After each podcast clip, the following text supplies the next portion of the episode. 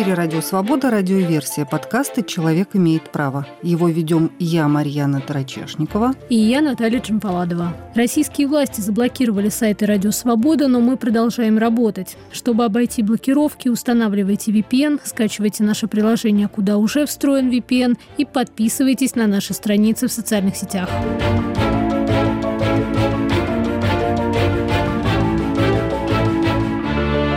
Марте 2022 года, вскоре после начала масштабного военного вторжения в Украину, российские власти приняли поправки в уголовный и Кодекс об административных правонарушениях фактически запретили называть войну войной – Теперь, не опасаясь неприятностей с законом, в России рассказывать о происходящем на территории Украины можно только то, что согласуется с официальной информацией Минобороны. Остальное могут признать дискредитацией армии или фейками. Таких дел по всей стране тысячи, но для того, чтобы наговорить на дело о фейках, вовсе не обязательно оставаться в России или быть публичным человеком с большой аудиторией. Наша гостья Мария Карташова переехала в Канаду пять лет назад. Завела небольшой телеграм-канал, где рассказывала о жизни в эмиграции и делилась собственными впечатлениями о происходящем. Прошлой весной Мария опубликовала в нем пост с фотографиями из Бучи, а теперь в Басманном суде Москвы ее заочно судят за фейки. Мы с мужем в 2018 году поняли, что пора уезжать. Довольно быстро выбрали Канаду. Нам нравилась погода, грубо говоря, и по сравнению с другими странами, куда можно быстро переехать, быстро получить паспорт. Там Австралия из-за всяких животных, хотящих нас убить, нам не очень подходила. Вот. А в Канаде, как я это называю, такая Россия здорового человека. Похожая погода, но при этом там независимый суд и так далее. И вот мы поехали сюда. Я вообще большую часть жизни не планировала уезжать из России. У меня был подход, что нужно оставаться и улучшать. Не нужно жаловаться, как у нас плохо и как в других местах хорошо. Нужно просто брать и улучшать то, что у нас есть. Типа, да, смотреть, как в других местах хорошо, и стараться делать так же. Но потом я просто поняла, что это делать уже становится опасно. Как бы выбор стоял, то есть либо там я пытаюсь как-то все улучшить ситуацию вокруг себя и просто оказываюсь там в тюрьме, либо я забочусь о своей безопасности и выбираю страну для проживания, где мне перед таким выбором стоять не придется. Для меня таким моментом поворотным стала декриминализация домашнего насилия. Первый раз вообще, в общем, у меня появилась мысль о том, что нужно уезжать потому что я не хочу жить в стране, где разрешают избивать своих близких за деньги, грубо говоря. То есть я это так воспринимаю. Ну и потом, я не помню, что конкретно случилось, но я помню, что мы с мужем шли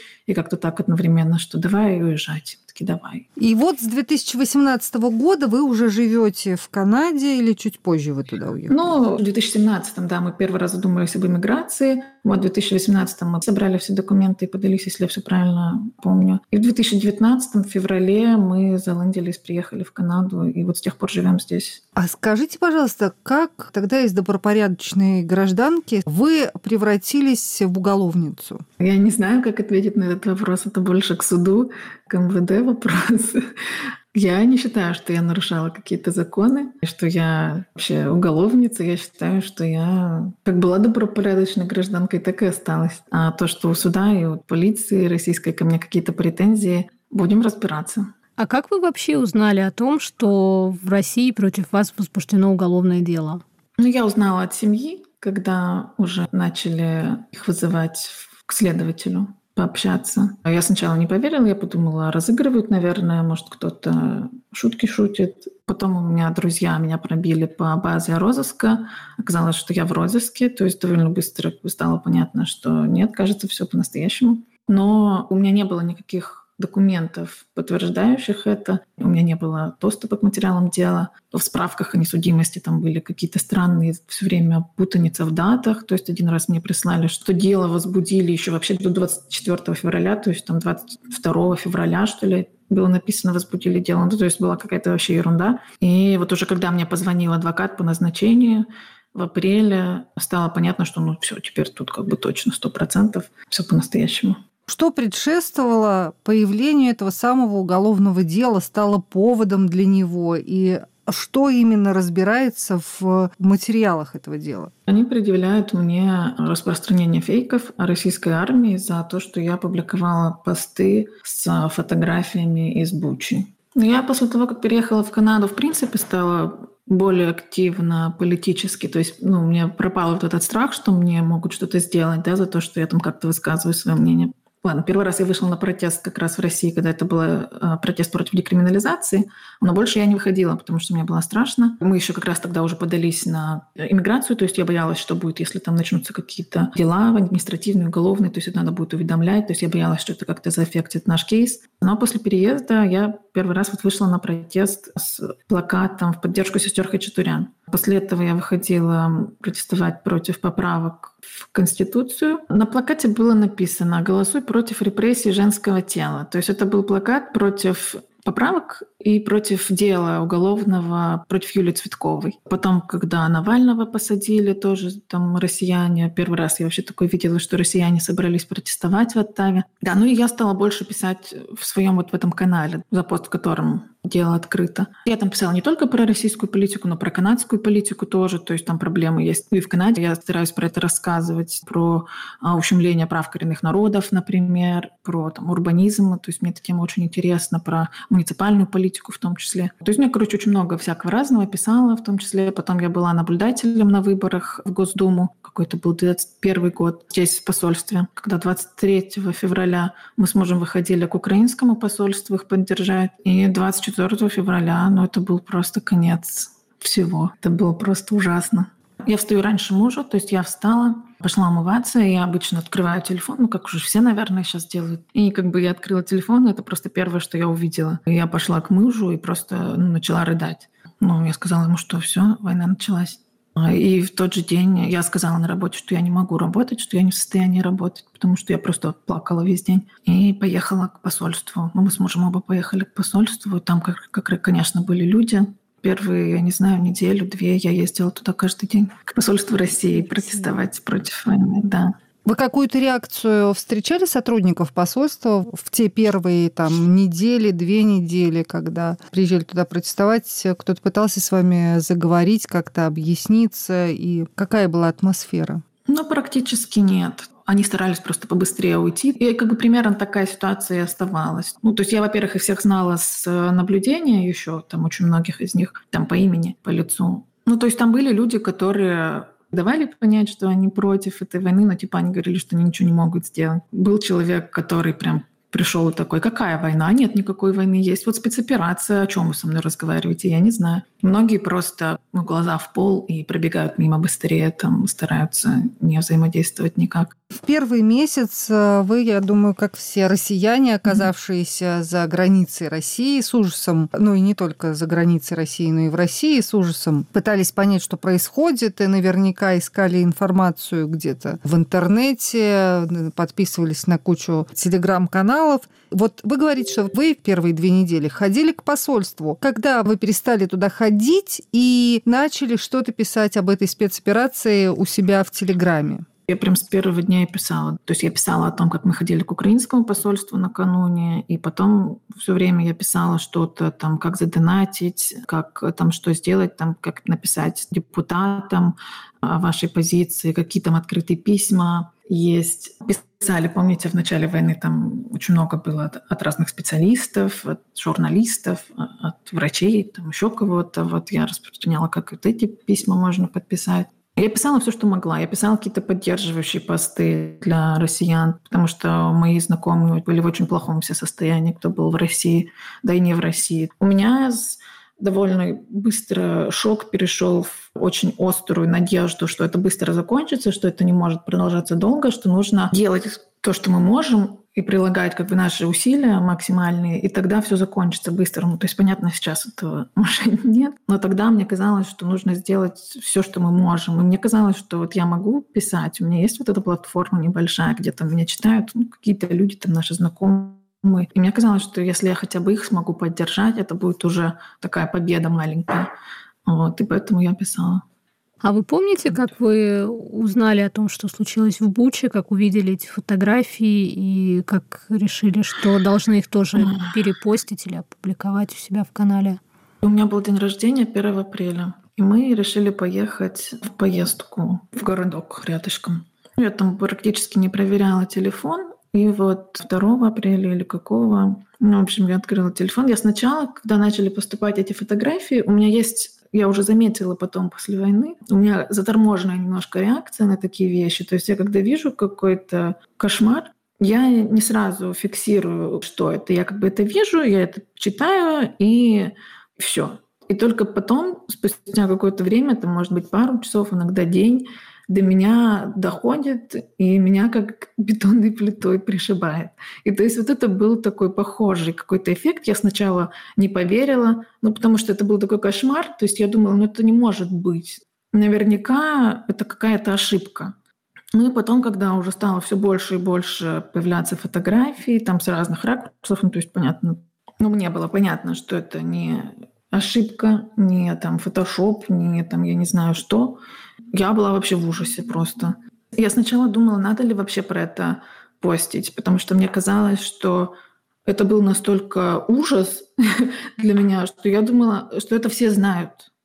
Но потом я подумала, что нет, надо запостить, потому что ну, это очень важно. Как бы это нужно фиксировать, опять же, потому что мне казалось, что сейчас там СМИ независимые в России практически сразу все позакрывали. Я подумала, что надо, значит, как бы всем, у кого есть какие-то небольшие даже площадки, я помню, даже политики вот об этом писали, что как бы закрываются СМИ, если у вас есть какая-то небольшая площадка, рассказывайте правду. Вот я, я верю, что это правда о войне. Я просто оговариваюсь, потому что следователь утверждает, что я заведомо ложную информацию распространяла, но я не считаю, что это ложная информация, поэтому я не могла распространять заведомо ложную информацию, потому что я считаю ее правдивой. Помню, что я потом долго, ну, то есть какое-то время я прям очень, очень, это было тяжелое состояние. Помню, у меня какое-то время были ну, как галлюцинации небольшие. То есть мне казалось, что я видела на улицах вот этих лежащих людей. Ну, в общем, это был кошмар. Это, мне кажется, ну, одно из самых ужасных, наверное, вещей, которые случилось за это время. Знаете, помните, в начале войны там все шутки шутили, что ха-ха, там заблудились эти российские солдатики, сейчас там уедут. И здесь стало понятно, что ну, это не, не просто война, это просто это вообще ужас. Это то, вот как я, как для меня все это было. То есть, ну, я не знаю, для меня вообще все это с 24 февраля, что случилось, это просто крах вообще мира. То есть мне довольно много времени потребовалось, чтобы вообще понять, как дальше жить. Но мне кажется, я только где-то вот сейчас, в этом году, начала плюс-минус там вообще становиться на ноги и вообще понимать, что какая-то такая теперь новая реальность после всего, что случилось. Мария, а вы, когда постили эти фотографии из Бучи, вы уже знали о том, что э, российские власти придумали новые статьи Уголовного кодекса и, в частности, наказывают людей за фейки, не только Уголовного, но и Кодекса об административных правонарушениях, и наказывают людей за фейки об армии, так называемые, за дискредитацию вооруженных сил. Или вы не знали? Или вы знали об этом, но вам в голову не приходило, что ваши публикации могут иметь какое-то отношение к этим законам? Да, Второй вариант. Как бы я знала про этот закон, я знала, что он направлен на то, чтобы замолчали несогласные в России, но я была под впечатлением, что это направлено в первую очередь на тех, кто в стране или на каких-то публичных личностей, да, то есть это чтобы там арестовать тех, кто в стране против, тех, у кого большая аудитория. Ну, и я помню, меня даже в Канаде мне подходили канадцы, говорили там, что ну вот, а тебе не страшно? Я говорила, да кому я нужна? Зачем как следователю в России на девушку в Канаде, которая уже годами не живет в России, заводить дело? Ну, то есть это что, делать нечего больше? Ну, видимо, действительно нечего больше делать, не знаю. Ну вот а как вы сейчас себе объясняете, зачем им нужно было возбуждать против вас дело? Ну, моя первая мысль была, это что посольство постаралось потому что я очень активно там с ними разговаривала, ходила, пыталась их убедить увольняться, делать заявления антивоенные, частенько им там мозолила глаза, рассказывала ну, в канале про то, как я хожу там, к посольству, как я с ними разговариваю. Мне кажется, я им надоела. Я просто расскажу случай, почему мне кажется, что это посольство. У нас есть активисты в Оттаве, которые практически каждый день у посольства у российского протестуют. И вот э, некоторых из них признали, ну, в общем, список граждан, которым, в общем, запрещен въезд в Россию Там есть известные какие-то люди, там какие-то политики канадские или там директора там, украинских организаций, но там есть в том числе люди, которые просто вот они ходят к этому посольству и все. То есть у них нет никаких полномочий, они не публичные личности, ничего. То есть они просто ходят к посольству, мозолят им глаза. И вот этих людей добавили в этот список. То есть у меня вот поэтому впечатление, что, наверное, просто им не нравится, что кто-то вокруг них там ходит и говорит, какие они нехорошие люди, что они поддерживают войну. У меня нет доказательств, конечно. Только предположение, понятно. Но вот вы говорили, что вы узнали да. о том, что в России против вас возбудили дело от родственников. Вы можете тоже чуть подробнее рассказать, как это произошло? Вам позвонили, написали? Следователь меня так и не нашел. Они утверждают, что они меня уведомляли по адресу моего места жительства, хотя у них указан почему-то адрес моего общежития, где я не жила уже с 2015 года. Мне ничего не приходило. То есть я вот официально какое-то уведомление первый раз получила от вот этого адвоката по назначению. Он мне еще так сказал, я вот вам тут звоню сообщить, что против вас дело уголовное заведено, вдруг вы не знаете. В общем, было очень забавно. То есть адвокат да. по назначению да. вас нашел, а следователь так и не нашел. То есть вы никогда так и не разговаривали со следователем, он вам вопросы напрямую Нет. не задавал? Нет. Ну как, они ну, знают, что я в Канаде. Они там пишут, что я вот скрываюсь от правосудия в Канаде, хотя я тут живу. я ни от кого не скрываюсь, я просто здесь живу. Я уже давно переехала. Я не знаю, как это работает, какая там у них логика, что они делают, я не понимаю. А как вас адвокат по назначению нашел? Я просто вот пытаюсь представить, как это вот вы живете, живете, вдруг вам звонит адвокат со словами, а вы знаете, что против вас дело возбуждено? У нас в канале указаны ники меня и мужа. То есть это не требуется какой-то быть Шерлоком Холмсом, чтобы меня найти. То есть если он изучил материалы дела, нашел мой канал, то он просто заходит, открывает его, берет мой аккаунт и пишет мне. Все.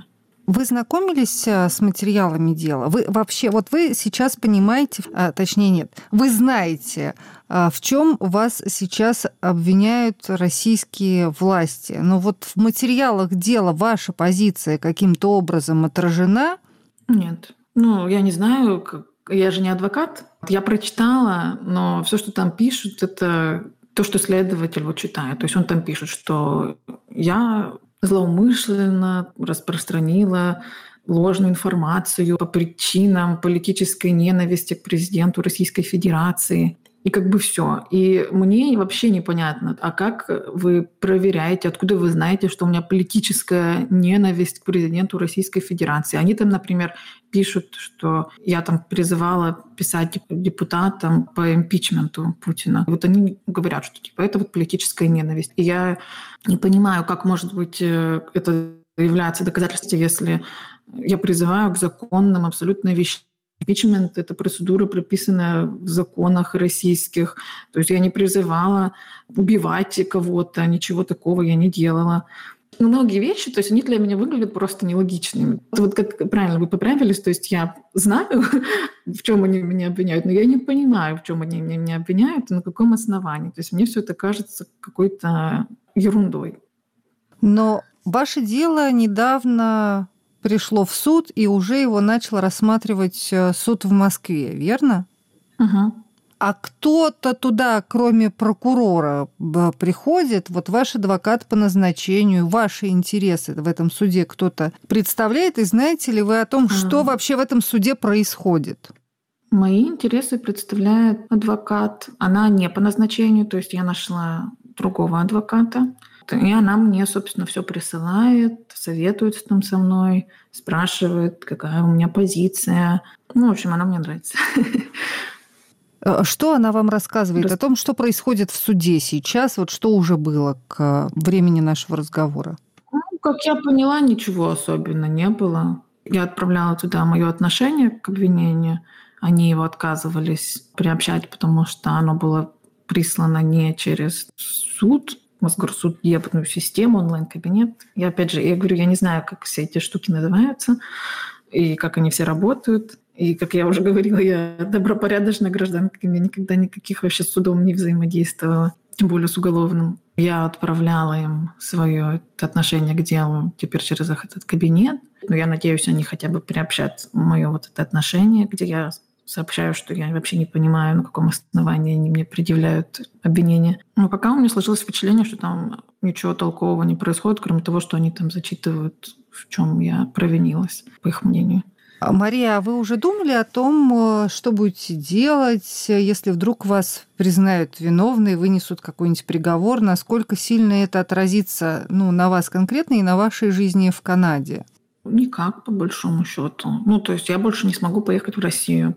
Или там, если я поеду в какие-то другие страны, у которых есть договор с Россией о выдаче преступников, то я в эти страны поехать не смогу, либо там будет зависеть там, от того, что какая практика у конкретной страны, выдают ли они действительно преступников или нет. В Канаде нормальная страна. Здесь не преследуют вот так вот по политическим мотивам, и никто меня выдавать не собирается отсюда. То есть я здесь в безопасности. У меня был счет, единственное, в России, с которого я там оплачивала письма политзаключенным. Но вот они мне его заблокировали. То есть я вот не могу письма политзаключенным оплачивать. А психологически на вас как-то повлиял вот этот факт, что против вас в России идет уголовный процесс? Ну, это очень обидно. Я всегда считала себя... Я, в принципе, продолжаю считать себя патриоткой. Мне очень обидно, что происходит с Россией. Я понимаю, что у нас в стране очень много проблем. И там этот список огромный. Даже если убрать Путина, отсутствие независимых судов, у нас очень много проблем. Даже если взять там ситуацию с домашним насилием в стране, что женщины абсолютно им негде получить помощь. Взять э, там ситуацию с коренными народами, языки которых там практически уничтожаются годами. Уж нищета, экология. Я не знаю, проблем куча, даже если мы не берем конкретных людей. И мне всегда было важно с, с этим бороться. То есть, когда я была маленькая, мне это было важно. У меня была мечта в детстве вырасти и построить мусороперерабатывающий завод в Хабаровске. Я вот жила тогда. Или там, а, ну, не знаю, журналисткой и вот рассказывать там про такие вещи, чтобы их исправляли. Мне кажется, так все многие люди чувствуют, на которые дела заводят. Это очень обидно. Ну, ты это все делаешь из любви к своей стране, не из-за того, что ты там ненавидишь кого-то. Просто ну, какие-то вещи нельзя не реагировать. И то, что тебя за это твоя страна начинает преследовать, это ну, неприятно. Я понимаю, почему многие мне там говорят, что это вот знак качества, молодец, классно, там, что они гордятся, что они там со мной знакомы. И это все я тоже понимаю.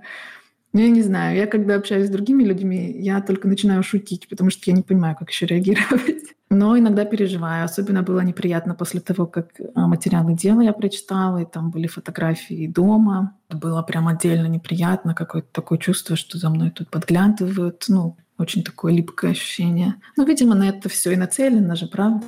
А какого дома фотографии? Вашего дома в Москве или вашего дома в Канаде?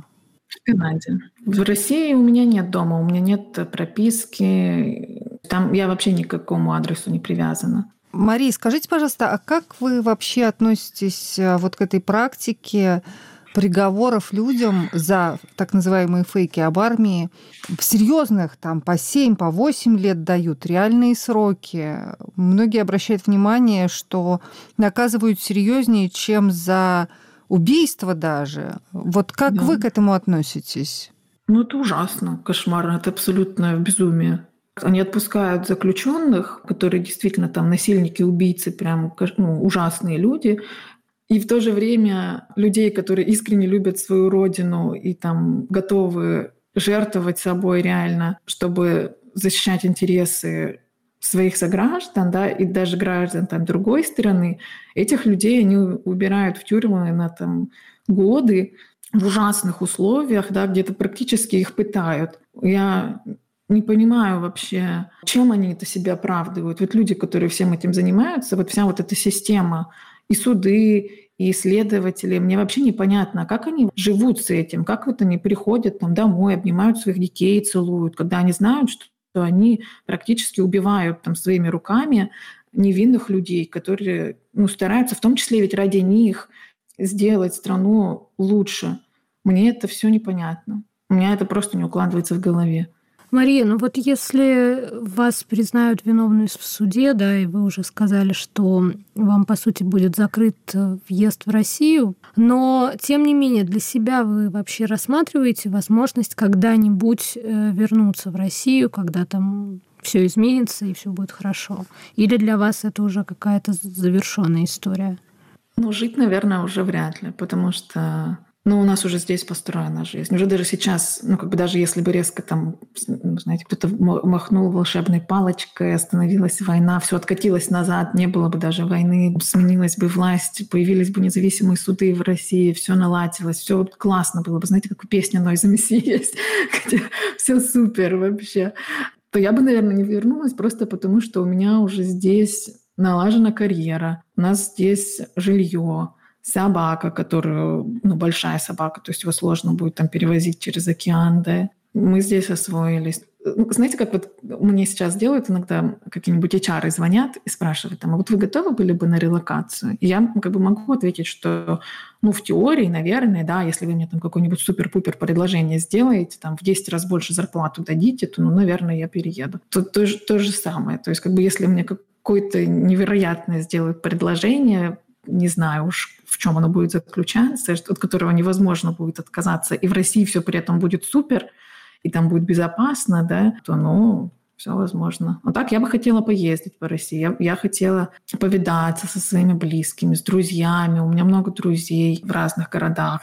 Я вот иногда мечтаю, как все это закончится, я приеду и всех обниму. Вот у меня такая мечта.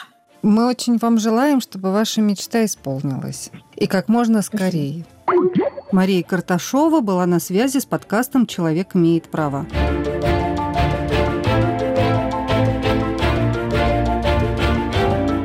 Слушали радиоверсию подкаста «Человек имеет право». Его вели я, Марьяна Тарачешникова. И я, Наталья Чемпаладова. Наш подкаст можно слушать на основных подкастовых платформах. Это Apple подкасты, Google подкасты, Яндекс Музыка, Castbox, YouTube, а также на сайте Радио Свобода. Слушайте нас, подписывайтесь, ставьте лайки и сердечки.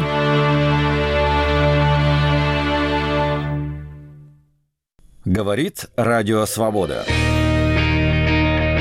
Круглосуточный прямой радиоэфир и аудиотека лучших программ и подкастов «Свободы» на YouTube-канале «Радио Свобода Лайв».